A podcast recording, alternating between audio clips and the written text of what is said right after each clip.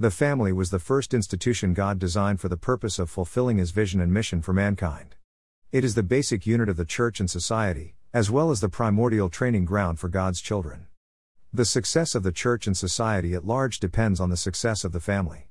In this expository study, we shall examine the Bible to discover God's ordained government in the home, as well as the submission required of the various components of the family unit, in order to achieve God's purpose for the family. This article will focus on the relationship between husbands and wives. The relationship between parents and their children, and between servants and their masters, will be discussed in subsequent posts. The family unit consists of the husband, wife, children, and household servants. Each member of the family has a head he or she is answerable to, and to whom he or she is expected to submit. The various heads are appointed by God, and rebellion against one's head is considered rebellion against God who delegated authority to that head. Submitting to our various heads is a sign of obedience and reverence to Christ. Ephesians 5:20 Giving thanks always and for everything to God the Father in the name of our Lord Jesus Christ. Ephesians 5:21 Submitting to one another out of reverence for Christ. Let us examine scripture to see the heads of the various subunits in the family. We will find out God's original design for leadership in the home, and by extension the church. Adhering to God's order is the only way to avoid chaos and confusion. Only God's order will ensure stability and prosperity of the family unit, the church and society at large. 1 Corinthians 11:2 Now I commend you because you remember me in everything and maintain the traditions even as I delivered them to you. 1 Corinthians 11:3 But I want you to understand that the head of every man is Christ, the head of a wife is her husband, and the head of Christ is God. ESV. From the passage above, we see that the head of the wife is her husband, while the head of the husband is Christ, and the head of Christ is God the Father. The idea of co-equality of the husband and wife in marriage is a lie from the pit of hell. It's a product of the feminist movement designed by Satan to topple God's ordained government in the home. From the very beginning, God created the man to be the head, and the woman to be a helper who would be subject to the man. 1 Corinthians 11:8 For man was not made from woman, but woman from man. 1 Corinthians 11:9 Neither was man created for woman, but woman for man. ESV. Genesis 2:18 Then the Lord God said, It is not good that the man should be alone, I will make him a helper fit for him. Genesis 2:21 So the Lord God caused a deep sleep to fall upon the man, and while he slept took one of his ribs and closed up its place with flesh. Genesis 2:22 And the rib that the Lord God had taken from the man he made into a woman and brought her to the man. Genesis 2:23 Then the man said, This at last is bone of my bones and flesh of my flesh, she shall be called woman, because she was taken out of man. Genesis 2:24 Therefore a man shall leave his father and his mother and hold fast to his wife, and they shall become one flesh. ESV. Genesis 3:16 To the woman he said, I will surely multiply your pain and childbearing. In pain you shall bring forth children. Your desire shall be for your husband, and he shall rule over you. ESV. Yes, God created the woman to be a helper to the man, and placed the woman under the headship of the man. God made the man the ruler of the home and head of the family unit. The husband is God's delegated authority over the family, and all members of the family are to submit to him. Rebellion against the husband's authority in the home is the beginning of anarchy in society, for where there is no order, chaos and confusion reign. Ephesians 5:21 submitting to one another out of reverence for Christ. Ephesians 5:22 Wives, submit to your own husbands as to the Lord. Ephesians 5:23 For the husband is the head of the wife even as Christ is the head of the church, his body, and is himself its savior. Ephesians 5:24 Now as the church submits to Christ, so also wives should submit in everything to their husbands. ESV. Colossians 3:18 Wives, place yourselves under your husband's authority. This is appropriate behavior for the Lord's people, God's word. The wife is to submit to her husband's authority as though she's submitting to the Lord himself, for the husband's authority over the wife comes from the Lord himself. Think about it, the wife is to submit to her husband the same way the church is to submit to Christ. We honor God when we honor and respect his delegated authorities. Now, wives are not to be submissive only to godly husbands who obey the word of God, they are also required by God to subordinate themselves to the authority of those husbands who do not obey God. 1 Peter 3 1 In like manner, you married women, be submissive to your own husbands, subordinate yourselves as being secondary to and dependent on them, and adapt yourselves to them, so that even if any do not obey the word of God, they may be won over not by discussion but by the godly lives of their wives.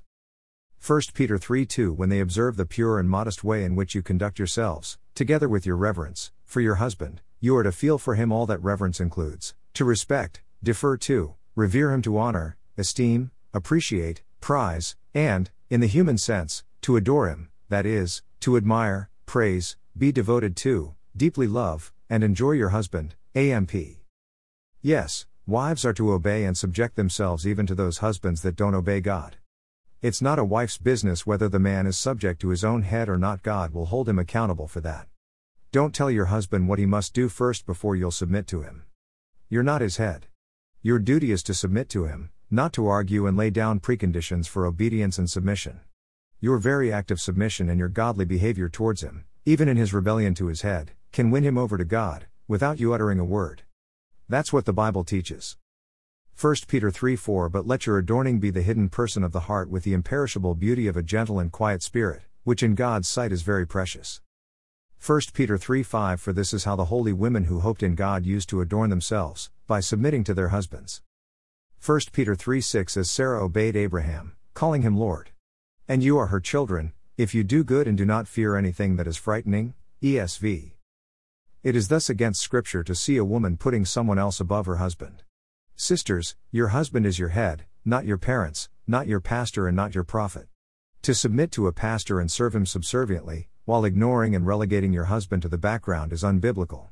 To bow down or kneel to greet a pastor, while grunting out greetings reluctantly to your husband, is rebellion. To serve other men with fawning attention, while treating your husband like scum, is the height of foolishness. Some married women abandon their homes and husbands to go and take care of pastors' homes, cooking for and taking care of pastors, while their own husbands and homes are neglected. Shame on such women. That is the same as unfaithfulness and infidelity. If a pastor teaches you to place him above your husband, that pastor is usurping the position of your husband. That pastor is already luring you into marital unfaithfulness. Your loyalty and submission are to be to your husband, and not to any other man. The moment you transfer your loyalty and submission to any other man, you have become unfaithful.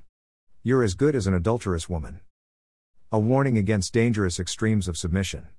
The submission scripture prescribes for the wife and the husband wife relationship is not mindless, slavish subservience. The wife is not to be a muted doormat to be trampled upon, with no say in the home. To the contrary, a Christian wife is a spirit filled believer, has a mind of her own, is to be listened to, and is to actively make contributions in the decision making process in the home. She has a lawful right to disagree with her husband when the man makes an unlawful, an unscriptural, or an unwise decision, or when he tries to take the place of Christ in her life. The husband is only an administrative head to the wife, not her spiritual head. The spiritual head of every believer is Christ. When it comes to choosing between the commands of Christ and those of a husband, a woman should not think twice to disobey her husband. If a husband requests his wife to disobey the word of God in order to obey him, he has made himself an antichrist. The woman shouldn't hesitate to disobey him in such circumstances. The husband's authority is derived from Christ, and is legitimate only to the extent that the man himself is subservient to Christ. If obeying Christ rather than an unbelieving husband will make him depart, so be it. A sister is not under bondage in such circumstances. Your relationship with Christ is to be treasured above relationship with husband or anyone else for that matter. You're to obey God rather than man, if you have to make a choice between the two. But, let your disagreement be done in a wise, humble, and respectful manner. 1 Corinthians 7:13 And if a woman has a husband who is not a believer and he is willing to live with her, she must not divorce him. 1 Corinthians 7:14 For the unbelieving husband has been sanctified through his wife, and the unbelieving wife has been sanctified through her believing husband. Otherwise your children would be unclean, but as it is, they are holy. 1 Corinthians 7:15 But if the unbeliever leaves, let it be so. The brother or the sister is not bound in such circumstances. God has called us to live in peace. NIV. The Acts 4:19 But Peter and John answered them, whether it is right in the sight of God to listen to you rather than to God, you must judge. The Acts 4:20 For we cannot but speak of what we have seen and heard. ESV. Now, let's turn to the man and his head to whom he's to submit. We're told Christ is the head of the man, even as God is the head of Christ. The husband is to subject himself to Christ, to obey his word and precepts, and to lead his family in the ways of God. The husband is to follow Christ as his family follows him. God expects every husband to be the family head, priest, pastor, shepherd, and guide, as he provides for his family spiritually, materially, and emotionally. Genesis 18:17 The Lord said, "Shall I hide from Abraham what I am about to do?" Genesis 18:18 Seeing that Abraham shall surely become a great and mighty nation, and all the nations of the earth shall be blessed in him? Genesis 18:19 For I have chosen him, that he may command his children and his household after him to keep the way of the Lord by doing righteousness and justice, so that the Lord may bring to Abraham what he has promised him. ESV. The man is to command his household to keep the ways of the Lord, by doing righteousness and justice. He's to teach and display for his household the ways of God. His family is to follow him as he follows Christ his head. His authority over his household is a delegated authority from Christ. He would be failing in his duties and responsibility if he fails to follow and obey his head, who is Christ. The husband leads his family as he is led by Christ. 1 Corinthians 11:1 Follow my example, as I follow the example of Christ. NCV. The husband is to love his wife and family even as Christ loves his bride, the church. Christ laid down his life for his wife and family, and the husband too, as the head of his household, is to love his family to the same degree. The mystery of the union and relationship between the husband and the wife is a type and reflection of the relationship between Christ and the church. The husband is to love his wife as Christ loves the church, and the wife is to submit to the husband as the church submits to Christ. Ephesians 5:25 Husbands, love your wives, as Christ loved the church and gave himself up for her. Ephesians 5:26 that he might sanctify her, having cleansed her by the washing of water with the word. Ephesians 5:27 so that he might present the church to himself in splendor, without spot or wrinkle or any such thing, that she might be holy and without blemish. Ephesians 5:28 in the same way husbands should love their wives as their own bodies. He who loves his wife loves himself. Ephesians 5:29 For no one ever hated his own flesh, but nourishes and cherishes it, just as Christ does the church. Ephesians 5:30 Because we are members of his body. Ephesians 5:31 Therefore a man shall leave his father and mother and hold fast to his wife, and the two shall become one flesh. Ephesians 5:32 This mystery is profound, and I am saying that it refers to Christ and the church. Ephesians 5:33 However, let each one of you love his wife as himself, and let the wife see that she respects her husband. ESV. 1 Peter 3:7 Likewise, husbands, live with your wives in an understanding way, showing honor to the woman as the weaker vessel, since they are heirs with you of the grace of life, so that your prayers may not be hindered. ESV.